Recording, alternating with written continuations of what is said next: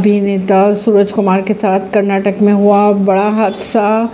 काटना पड़ा एक पैर। अभिनेता सूरज कुमार के साथ शनिवार को कर्नाटक में एक भीषण सड़क हादसा हो गया। खबरों की अगर माने तो उन्हें अस्पताल ले जाया गया, जहाँ डॉक्टर्स को उनके पैर का घुटने से नीचे का हिस्सा काटना पड़ा।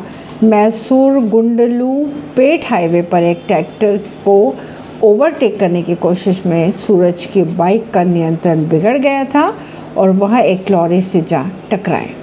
यूपी में दिखा अत्यंत दुर्लभ पक्षी, Jerdon's, babbler.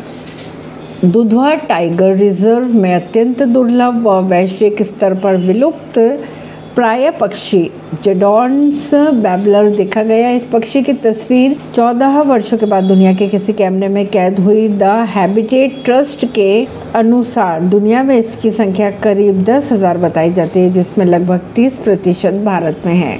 ऐसी ही खबरों को जानने के लिए जुड़े रहिए जनता सरिश्ता पॉडकास्ट से। परवीन दिल्ली से